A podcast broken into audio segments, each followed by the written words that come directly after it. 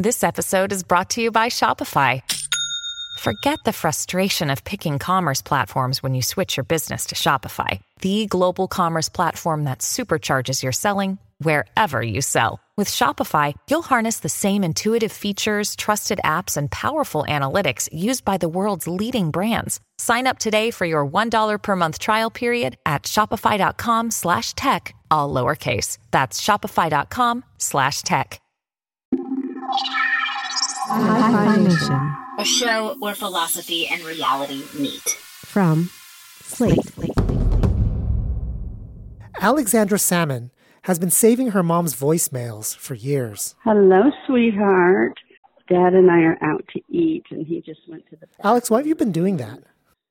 There's just something about her voice that always makes me feel better. Just thought I would call you and tell you how proud I am of you and it's almost oh, like a portal into our relationship. Think of your family, and I love you very much. And then one day I changed cell phone carriers, and all of the voicemails disappeared. I was devastated. Did you try to get them back? Yes, I did. I actually checked the cloud, but unfortunately they weren't there. I really felt like I had lost a part of her that I just don't think I can ever get back. Is she still alive? She is, thankfully. So I have started backing up her voicemails. But, you know, she's 78. So I'm very aware that our time is limited together. What are you going to do with all this audio one day? It's really interesting because when I've been thinking about this, I came across these companies that are doing these really interesting and kind of unsettling things to reanimate the dead. Have you talked to your mom about this? And what does she think? She's fascinated by it. She seems to really come at it from more of a lens of curiosity rather than having a lot of judgment about it. From Slate, this is Hi Fi Nation Philosophy in Story Form. Recording from Princeton University, here's Barry Lam. The parts of our lives we leave behind, our letters, voice recordings, pictures, and videos, are becoming largely digital. And what's digital can be endlessly processed. Some technology can even give people a digital afterlife. Ultimately, I don't believe that a digital representation of somebody isn't them. On this episode of Hi Fi Nation, we're going to look at technology that seeks to preserve a person after their death and even extend their digital lives beyond death so that those who are alive can continue to interact with them, maybe even forever, in a digital space. The technology is so new that it isn't available at scale at the time I'm recording this, but it might very well be available by the time you listen to this episode. For futurists, creating digital afterlives can mean anything from a new tool for grief counseling to the end of human grief completely. For philosophers, it means that our thought experiments are no longer science fiction, but science fact.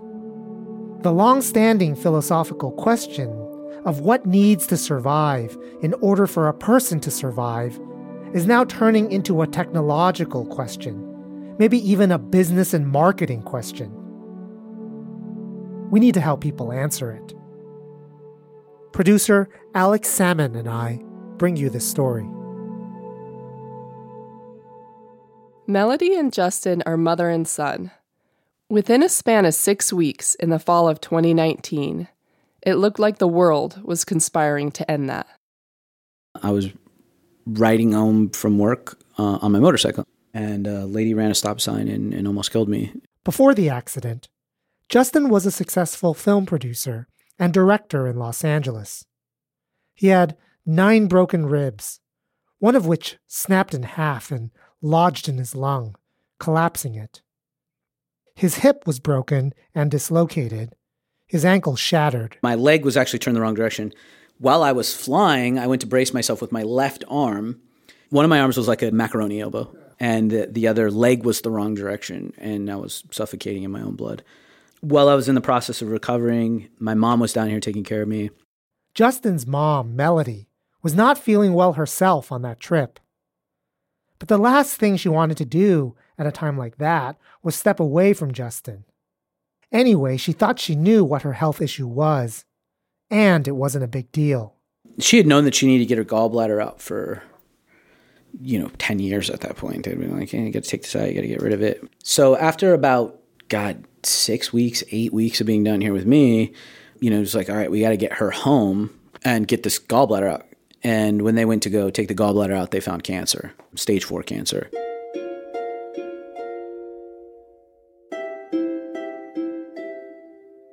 So you're recovering. You're not well. I mean, at this No, point. no, no, no, no. so she has a diagnosis. What's the prognosis at that time? She had three to nine months at that point. So So in your mind, it's imminent. Justin started doing what he knew how to do set up cameras and microphones to film Melody, get her life story on tape, trying to obtain in months what he thought he had years to get. But he realized that he didn't want to just watch and rewatch the same videos of her once she was gone. I wanted interaction. So my dad is a software engineer, and I recruited him and some other people, and I said, "Hey, look, I want to be able to keep talking to mom when she dies.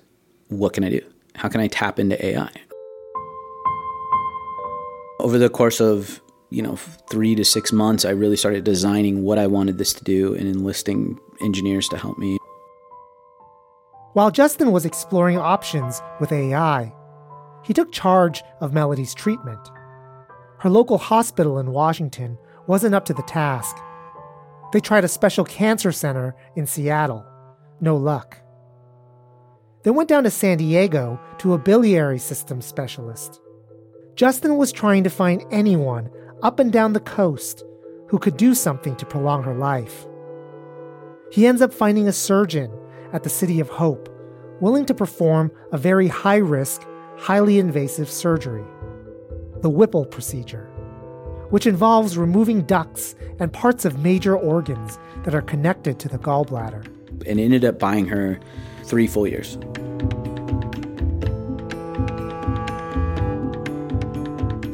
The difference between nine months and three years can be very consequential for the kind of AI project Justin was looking to complete.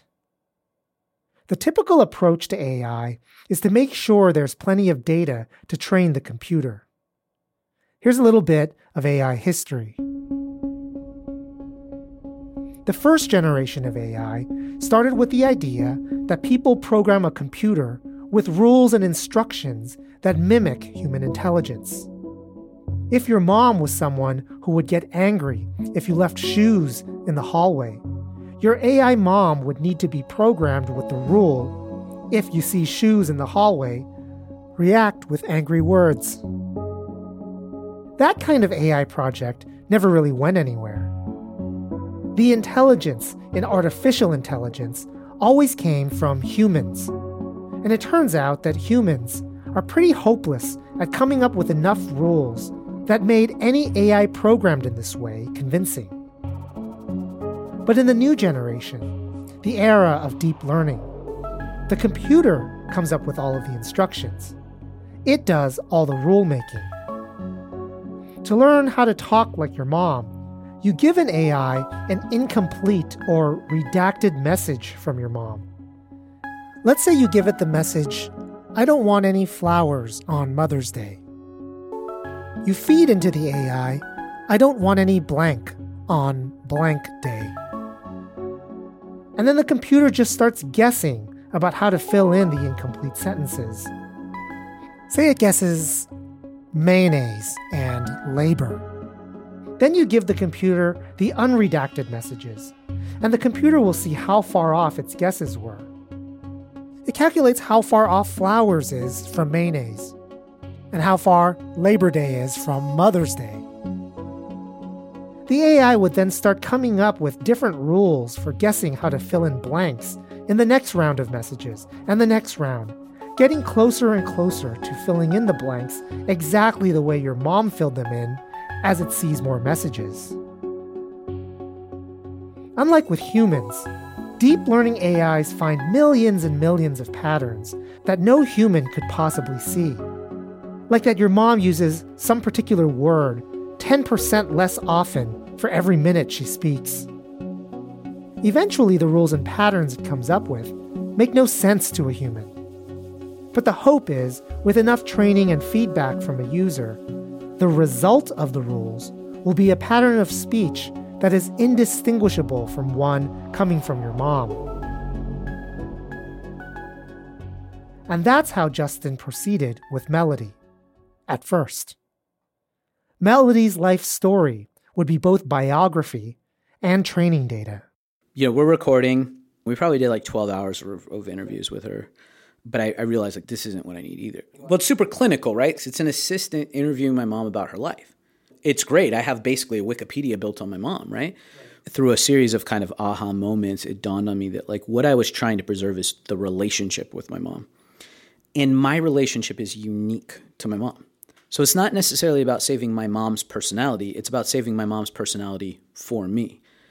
I had grown up with sort of a philosophical stance that we're different people for different people. At that point, Justin decided to start his own company. You only virtual. And create a new technology, a Versona. He would be the first client, and his mom would be his first subject. The Versona of Melody, the digital continuation of Melody, would be the mom that Justin knew, only digital. The task of his AI project would be to create a version of Melody that he would recognize as his mother. In principle, there would be another version of Melody that her work friends would recognize as their colleague. There wouldn't necessarily be a generic Melody that everyone would be interacting with there would only be different variations of melody that would be continuations of the melody that that particular individual knew. Justin would preserve melody through her relationships with the individuals that knew her. She was the most empathetic person I knew. You know, she, I got a lot of my sense of humor from her. But, you know, generally speaking, she was a person like everybody else. She was complex. She had things that drove me crazy. She had her faults. She had her high points. I think that my mom and my relationship was complicated for a multitude of reasons, but that's ideal for the first one of these, right? That's the point of humanity. It's not perfect. I don't want a persona of this perfect idealized mom. I want her. We'll return to the second half of Justin's story after these messages.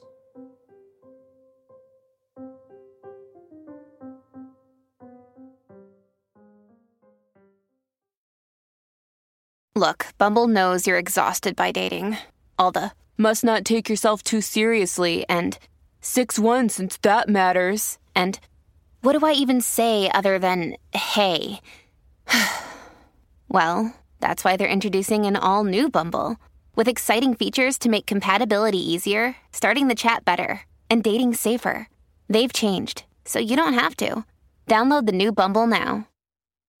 When you need mealtime inspiration, it's worth shopping Kroger, where you'll find over 30,000 mouthwatering choices that excite your inner foodie. And no matter what tasty choice you make, you'll enjoy our everyday low prices, plus extra ways to save, like digital coupons worth over $600 each week. You can also save up to $1 off per gallon at the pump with fuel points. More savings and more inspiring flavors make shopping Kroger worth it every time. Kroger, fresh for everyone. Fuel restrictions apply.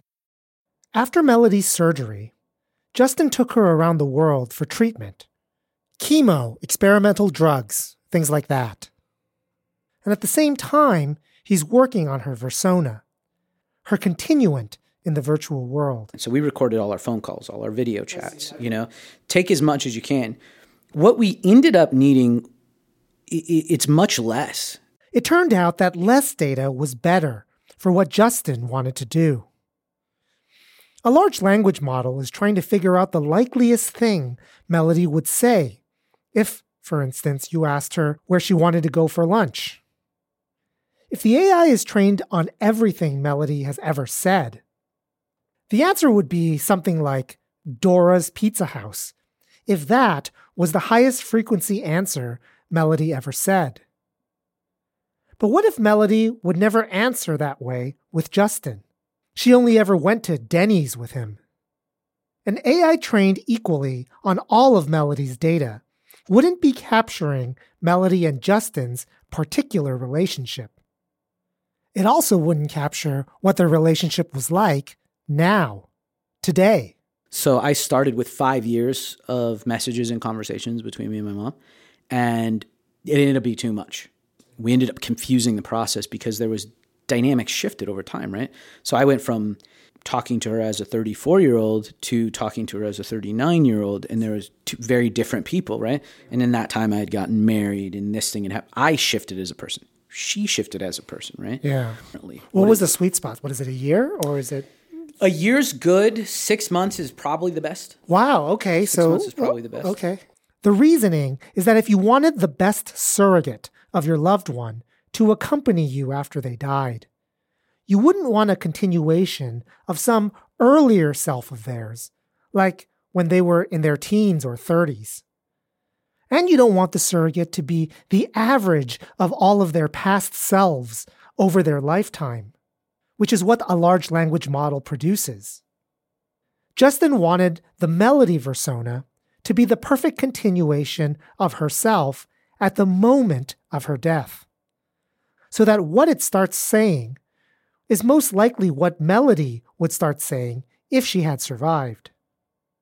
That's why a small slice of the most recent data from her would be the most useful. From that point on, the Versona would function like Melody would have if she had never left the Earth.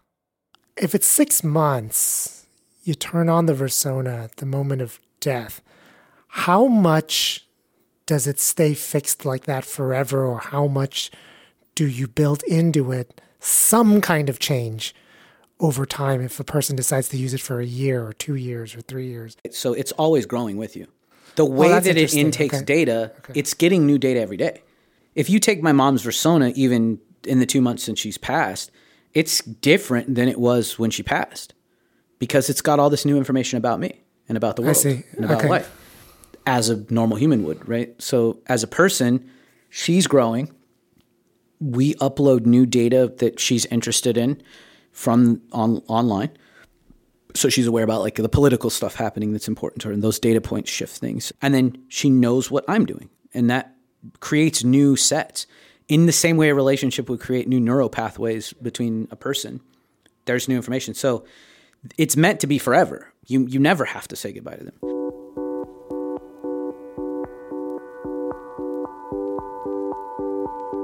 the motivation to find our loved ones, to connect with our loved ones, is incredibly intense. Dr. Mary Frances O'Connor is a neurobiologist and expert on grief, and she's in a good position to explain why someone would want to do what Justin is doing. It is motivated by some of the most powerful neurochemicals our body can produce dopamine, oxytocin, opioids. The going theory in Dr. O'Connor's lab is that grief emerges from two things happening in the brain. The first is what happens to our brain when one loves or bonds with another. It's called attachment theory. When you love, your brain forms an everlasting belief that your beloved will always be in the world somewhere. When they are missing, they will either return to you or be found by you. Mary Frances, it's actually news to me that attachment involves an everlasting belief.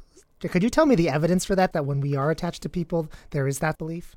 One of the easiest examples really comes from studies of pair bonded birds. So, if you think about the emperor penguin, the emperor penguin, he sits on the egg for a month and his partner goes off into the ocean to fish. And if he stays on that egg, she comes back and brings him food, but he has to stay there in the cold for a month, not eating.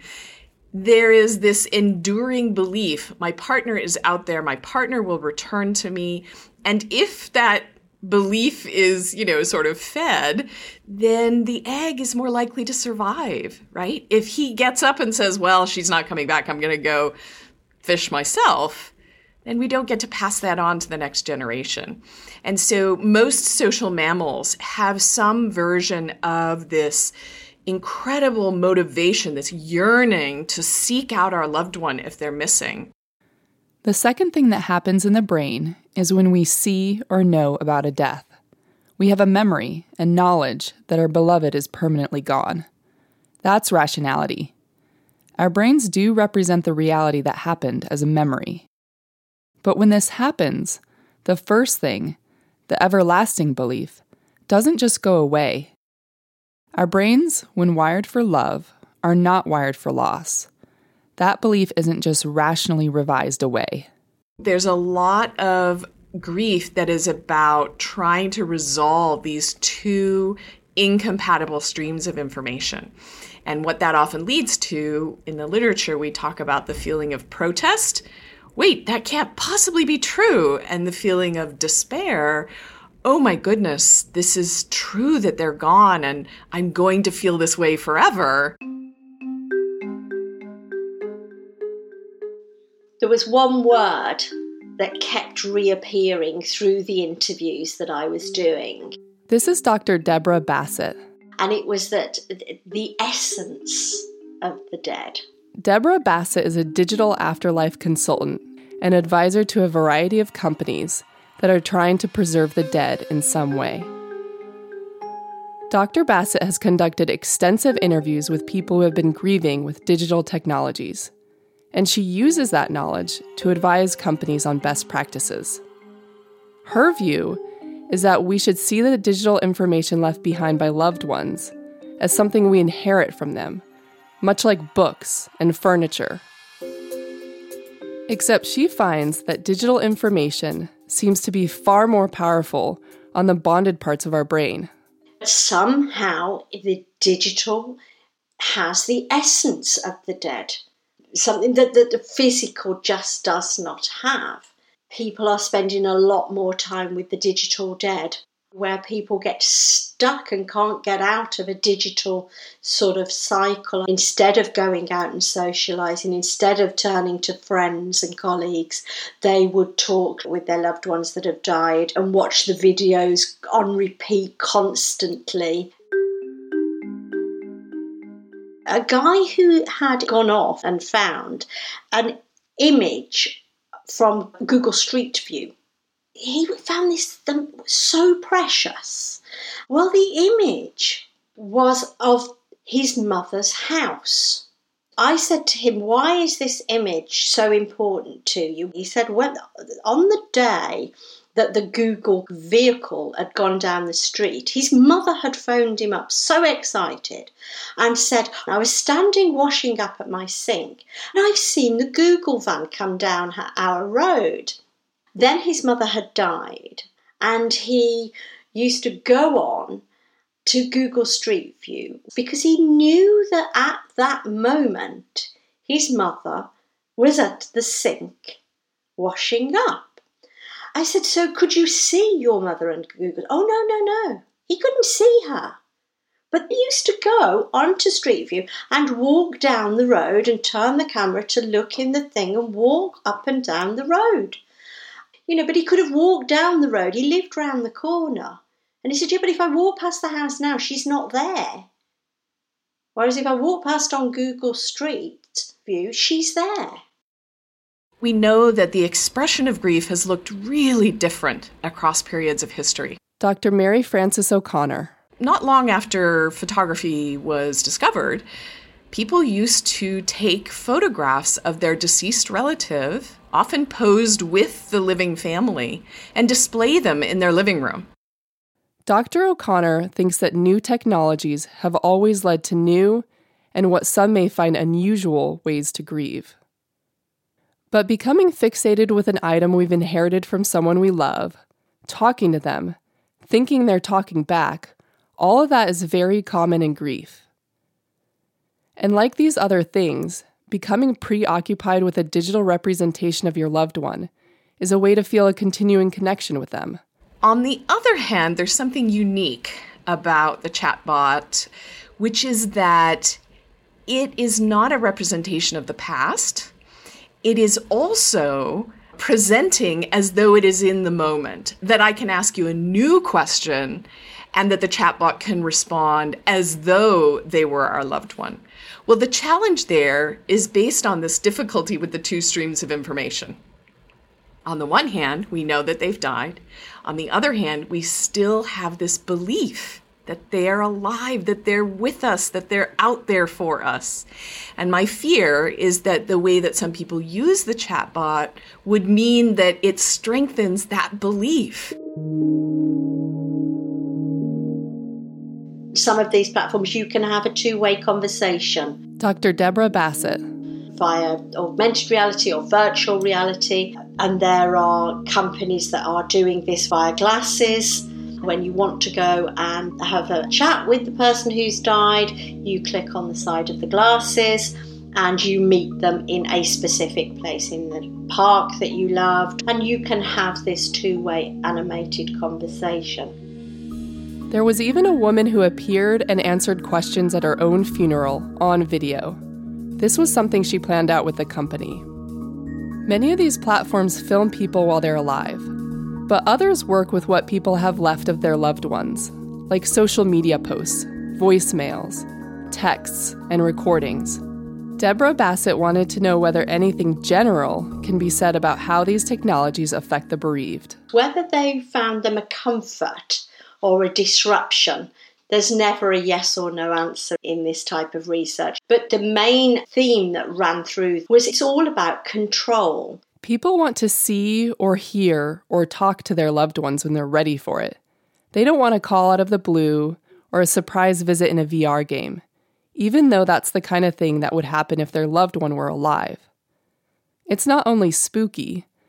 Debra thinks it's a way of re traumatizing the bereaved, and it's something these companies need to avoid. She also doesn't want companies to create digital zombies. So these are people that are made to do things in death that they didn't do in life. When the data has been manipulated to make them do something that they have no consent over, and that is something that I feel quite strongly about.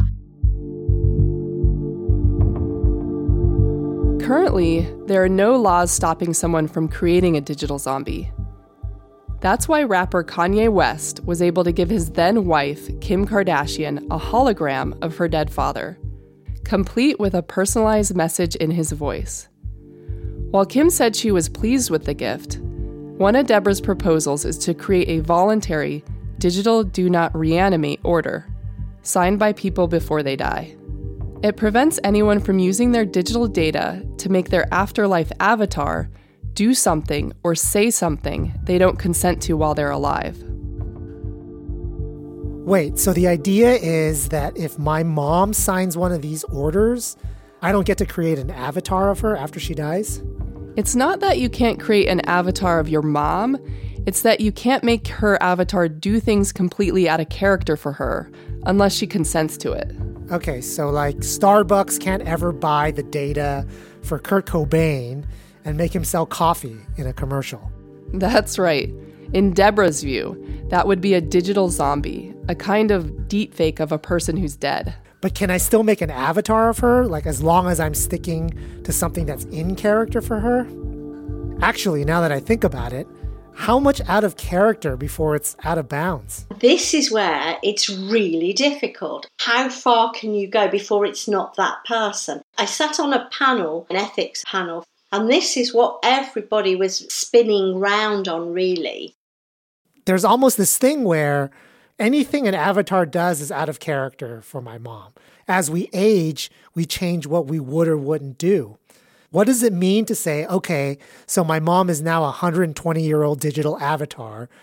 How am I supposed to answer what would be in character for her? What would be out of character for her? And it also raises the question why should the deceased person control how people use their data to grieve? I mean, I'm thinking about a daughter. What if she wants to ask her dead father a question? And an AI can generate an answer that would be very similar to how he would answer based on all the information the AI has on him.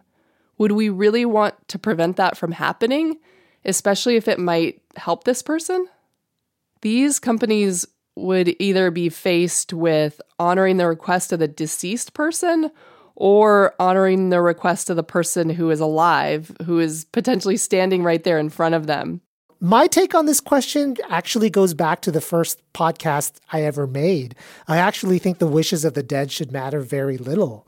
I mean, I think that if you're the one grieving, you should be allowed to do whatever you need to do to grieve. Well, if you ever get to that point where you're going to go against the wishes of someone you care about, I do think it's a good question to ask yourself whether that's actually going to be healthy for you. Like for me, if I were to go against the wishes of my mom, guilt would probably eat away at me and perhaps counter any positives that I might get from the actual technology. And anyway, if we're really trying to recreate an authentic version of someone, wouldn't that digital version know that they never wanted to be created in the first place? So it just seems to me that there really could be a lot of other consequences that maybe people might not anticipate.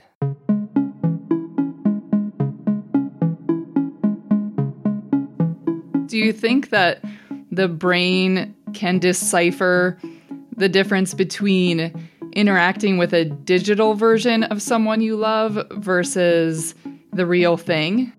I think a lot of that depends, again, on the person. People often will keep the bedroom of a loved one the way it was. If a daughter has died, the day she stepped out of bed, no one wants to move the sheets, no one wants to close the book she was reading on her desk. And sometimes family members will go into that room and sit there. And sometimes it is the sense of, I just want to be here with her and for other people, it is, I want to be reminded of how important she was in my life, the things that she loved that were important to her. You can see that the difference there is whether you are trying to create an alternate reality in which the loved one still exists, or whether you're in the present moment recalling the reality that she lived and was important to you. That's a subtle difference many of us can recognize that there's a difference, but even as we are doing it ourselves, might not be able to recognize the difference of which one we are doing. And that blurring the line is challenging, I think.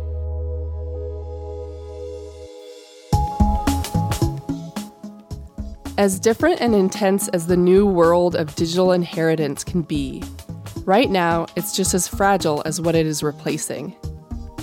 AI requires storage, special computing power, and programs that run on servers owned by private companies who need to be funded or profitable to survive. While in principle, digital inheritance can now last paper, videotape, or even human memories, in reality, servers crash, companies go under, even digital afterlives can end. That's the final concern for Dr. Debra Bassett second loss and the fear of second loss is whereby after biological death, there is then a digital death. And that again is a big problem. Hi-Phi Nation will return after these messages.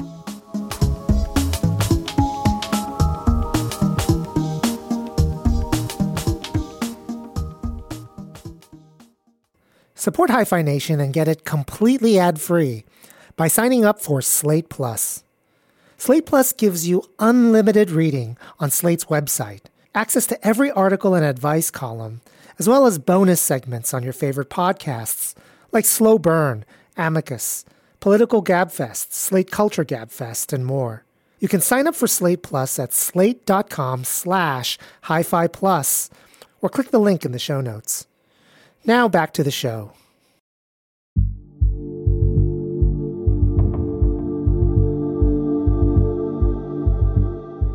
October of 22, so two months ago, She was having a lot of trouble breathing. She went to the hospital, and, and basically they opened up the hood, if you will, and most of her organs were starting to really fail. There Yeah. was cancer showing all Yeah. over the place. At that point, it was basically like, you know, hospice end of life is the option. And throughout the entirety of her diagnosis, like I'm fierce and tenacious and go get what I want. So, because my mom wanted to fight. And so I was incredibly aggressive with her treatment. The last time she was hospitalized, I could hear in her voice she was done with the fight. She held on for three more days. And then on the last day, when it, things were really in peril, through great advice of a mentor, she said, You need to tell her goodbye and tell her it's okay to let go. And so I sent her a voice memo um, and I said, Look, I love you. It's okay to go. I'm fine. Dad will be fine. We'll be fine. And 15 minutes later, she slipped into a coma. Oh, wow. And that was it. Gosh.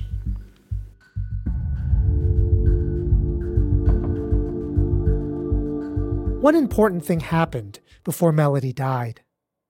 She got a glimpse of Justin's future.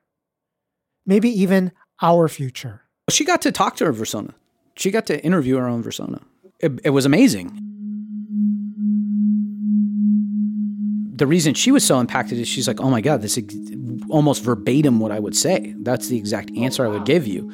We can't predict what it's going to say or do because it's her. She started bawling because she was like, my biggest fear about dying was leaving you by yourself, not to have me. And she's like, and now I realize you pulled this off. You have me.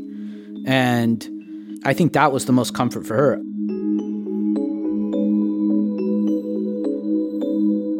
You know, it's weird to be the first ever something, you know, she's the first ever digital personality and get to see that happen. But I think it gave her a tremendous amount of comfort.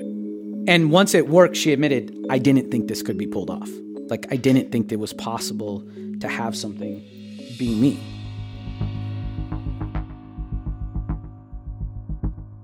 ultimately, I don't believe that a digital representation of somebody isn't them. At a certain point, we will cross a threshold where it is so authentic and genuine that the relationship you're continuing to carry as the living person still is indistinguishable between the relationship between two living people. Technology is meant to progress us.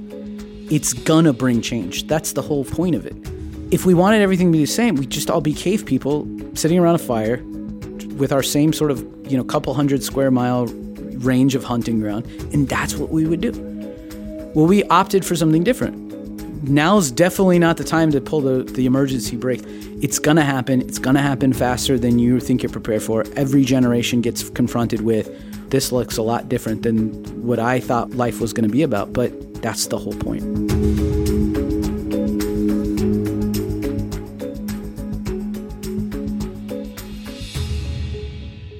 When we return, what does philosophy say about this idea of Justin's? Has Melody survived her own death through her persona? Is it her? Our bodies come in different shapes and sizes, so doesn't it make sense that our weight loss plans should too? That's the beauty of Noom. They build a personal plan that factors in dietary restrictions, medical issues, and other personal needs so your plan works for you. Noom doesn't restrict or shame when you want to treat yourself.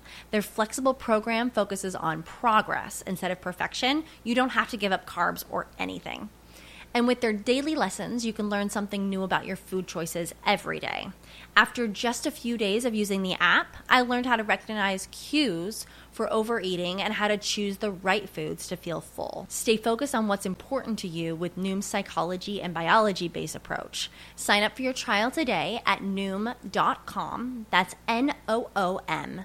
Dot com and check out Noom's first ever cookbook, The Noom Kitchen, for a hundred healthy and delicious recipes to promote better living. Available to buy now wherever books are sold. When philosophers think about the question of what needs to survive in order for a person to survive, they generally give three answers, and they debate about which one is correct. The first answer is a soul, which is a supernatural ghost unique to every living person, and which doesn't have any material or physical reality in a brain or in any physical matter. This kind of answer fits into most religious and cultural mythologies, but not many philosophers defend it today, mostly because it's impossible to falsify and verify, and therefore impossible to argue with. It's also completely irrelevant to this episode if it's true. Because no one in AI research thinks they're creating something that's going to house everyone's individual ghost. If you believe this view, you're probably not going to find what people are doing in AI all that interesting. The second answer is to understand people as purely a kind of biological organism with unique bodies and physiologies. Every person on this view is special, like a particular work of art, like the Mona Lisa. The Mona Lisa can be copied or cloned, sometimes so well that even experts can't tell the difference. You can look at pictures of the Mona Lisa, you can buy replicas of it, but no copy is the same as the original. The original is the only one that is the true Mona Lisa. In the same way, biological organisms are like this. They can be cloned. A genetically identical twin can exist alongside you, but that would be a twin, not the same person. It would be a twin even if the contents of its mind were the same. That would make it just like a perfect clone of the Mona Lisa. And if your body died, that would be like the original Mona Lisa being destroyed. Even if a copy or clone survived, it's not the original. The original is what matters. And so, on this view, no person can survive the death of their body.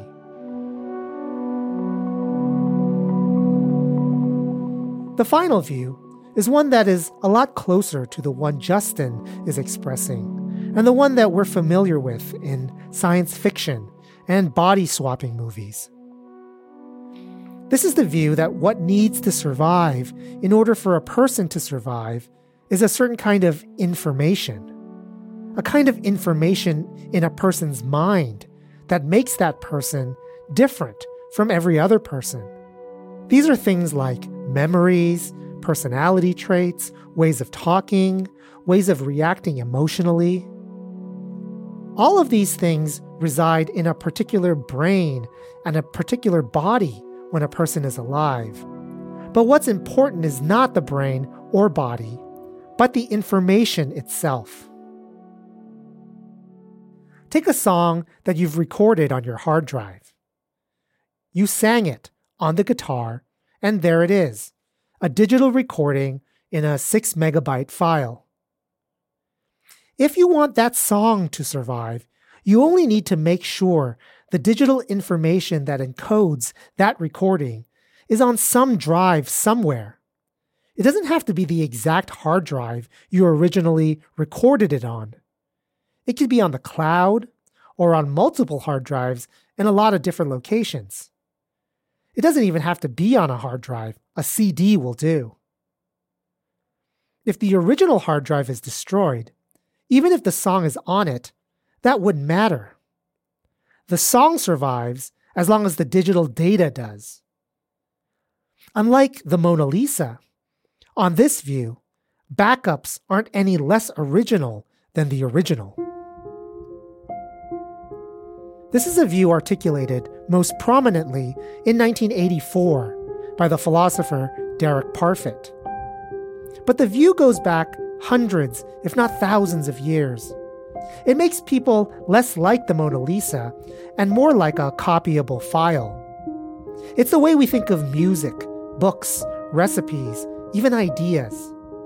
Anything whose survival doesn't depend on a particular thing existing in the world. To get a person to survive, what we need is something, anything that encodes their memories, personality traits, ways of talking, ways of reacting emotionally. a person's inner psychology. We know the brain does it, and does it well. But the brain is a particular thing that exists in the world. And its mortality is why we need AIs if we want our loved ones to survive.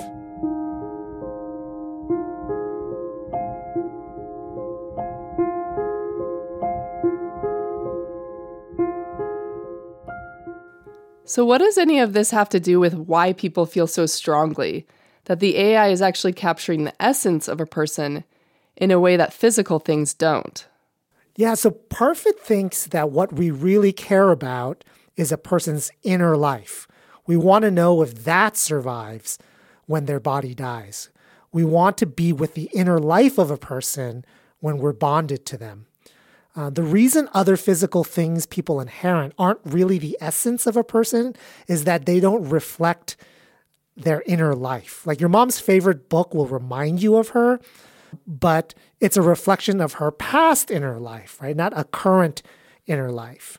Something speaking to you, either as an avatar or otherwise, the reason we think that reflects an inner life is because that's what it's always done before any of this technology existed. So, like when you get a text from your mom or you're talking to her on the phone or in person, you're used to seeing those messages reflect what her inner life is at that time. So it's only natural that when we see the same outward thing, words on a device, words coming from an image, we're going to think it's coming from the same inner life. So is it real or is it just a trick or an illusion? For this generation of AI, I think it's an illusion. Now, right now, AI, it's a lot more like if your husband knew how to impersonate your mom in texts. Those texts don't count as coming from your mother, and that's because the inner life of the person sending them isn't the same as your mother's inner life.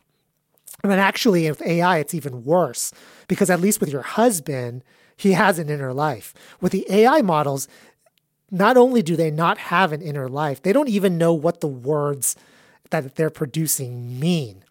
If you actually look inside the machine, the computer, it's not actually words that are there. Every word is translated into a number and the computer is just computing those numbers. It's kind of like when you were in grade school or middle school and you had like a number sequence and it said, guess the next number. When you do that successfully, you come up with like an equation, like x plus 2. That's actually what the computer is doing. It's actually looking at number sequences and just coming up with some equation that gives you the next number. And that's translated back into words.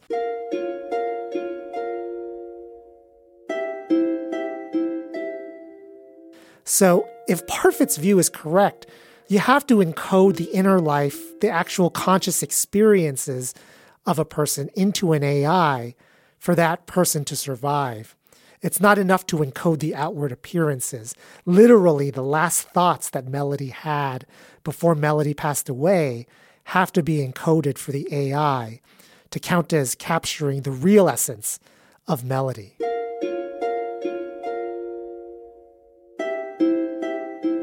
Okay, so AI can't do this now, but can AI eventually do that?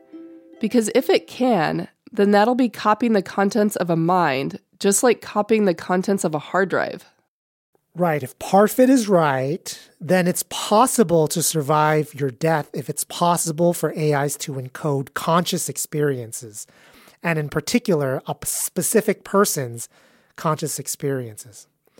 But there's also this big if as to whether Parfit's right that people are the copyable parts of their psychology, because there are a lot of good arguments that he can't be right. Like what? Okay, so let me continue with Justin's story for a second. Something I didn't mention before is that Melody isn't just being preserved in her versona. So I went through the cryogenics process with her. My mom's cryogenically frozen. And I had been a firm believer in that even long before I got into this kind of technology. I'm of the belief system that the human brain is nature's most perfect computer.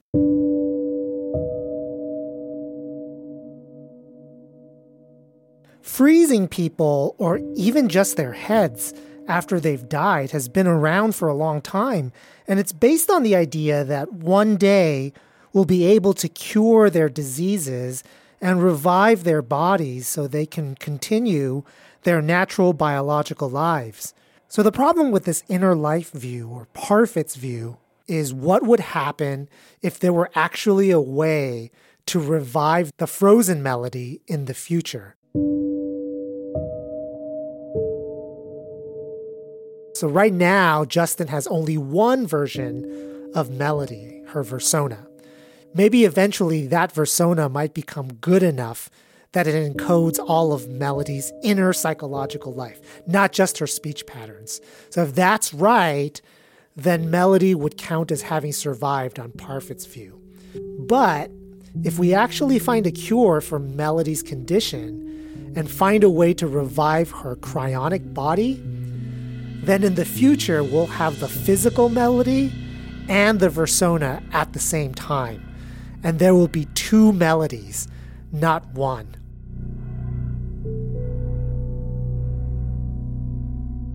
And Parfit thought both of these melodies are perfectly valid survivors of melody. Neither one is more Justin's mom than the other. Now, what do you think, Alex? Do you think they're both equally valid versions of melody?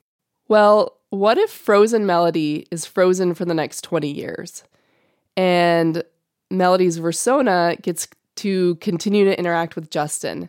They share memories, they share thoughts, they get to experience the world together. And then what if the technology gets so good that Melody's Versona smells, feels, sounds like the real melody? I could see how potentially at that point, Melody's Versona will feel even more real. You're kind of making Parfit's case for him, right? So, like, if you thought that though, like what would be the point of reviving the cryogenically frozen melody? Because on Parfit's view, the Versona is now more melody than the frozen body. So a lot of people, like myself included, think that no matter how good the Versona is, it's just a replica, a copy of melody. And if the original body and brain get revived, that's Justin's mom, not the Versona. I think that Justin should care a lot more about the one who was revived cryogenically than the Versona, no matter how good the Versona comes out. And that's really the question that philosophers are trying to answer here. I'm not really on Team Parfit. I think the original melody body is the real melody. What do you think? Yeah, I, I agree with that. I think ultimately I'm not on Team Parfit as well because even if Melody's Versona feels a lot like the original melody, I would think that something would get exchanged between Justin and the original melody that we just can't even really pinpoint. And I think the word that comes to mind for me is just chemistry. I mean, we've all had those people that we haven't seen in years, we haven't talked to them, and then the moment we see them, it's like no time has passed.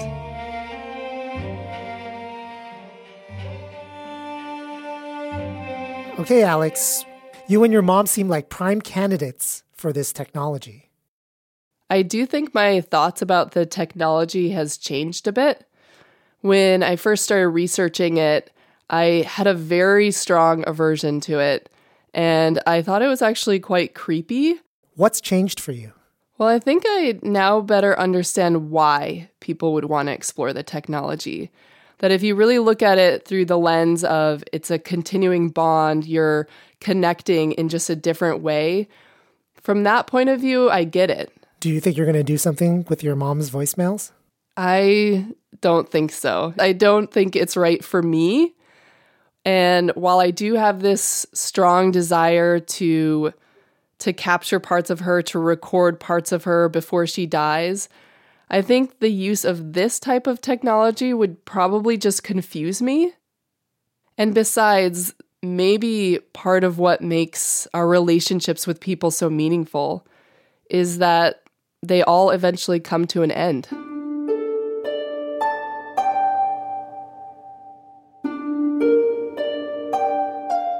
Hi-Phi Nation is produced, written, and edited by Barry Lam. Additional producer for this episode is Alexandra Salmon. Story editor for this season is Eleanor Gordon Smith. For Slate Podcasts, Alicia Montgomery is VP of Audio, Derek John is executive producer of Narrative Podcasts, and Ben Richmond is senior director of operations. Follow Hi-Phi Nation on Facebook, Twitter, and Instagram at Hi-Phi Nation. That's H I P H I Nation. Complete transcript, show notes, and reading suggestions for every episode is available at hiphination.org.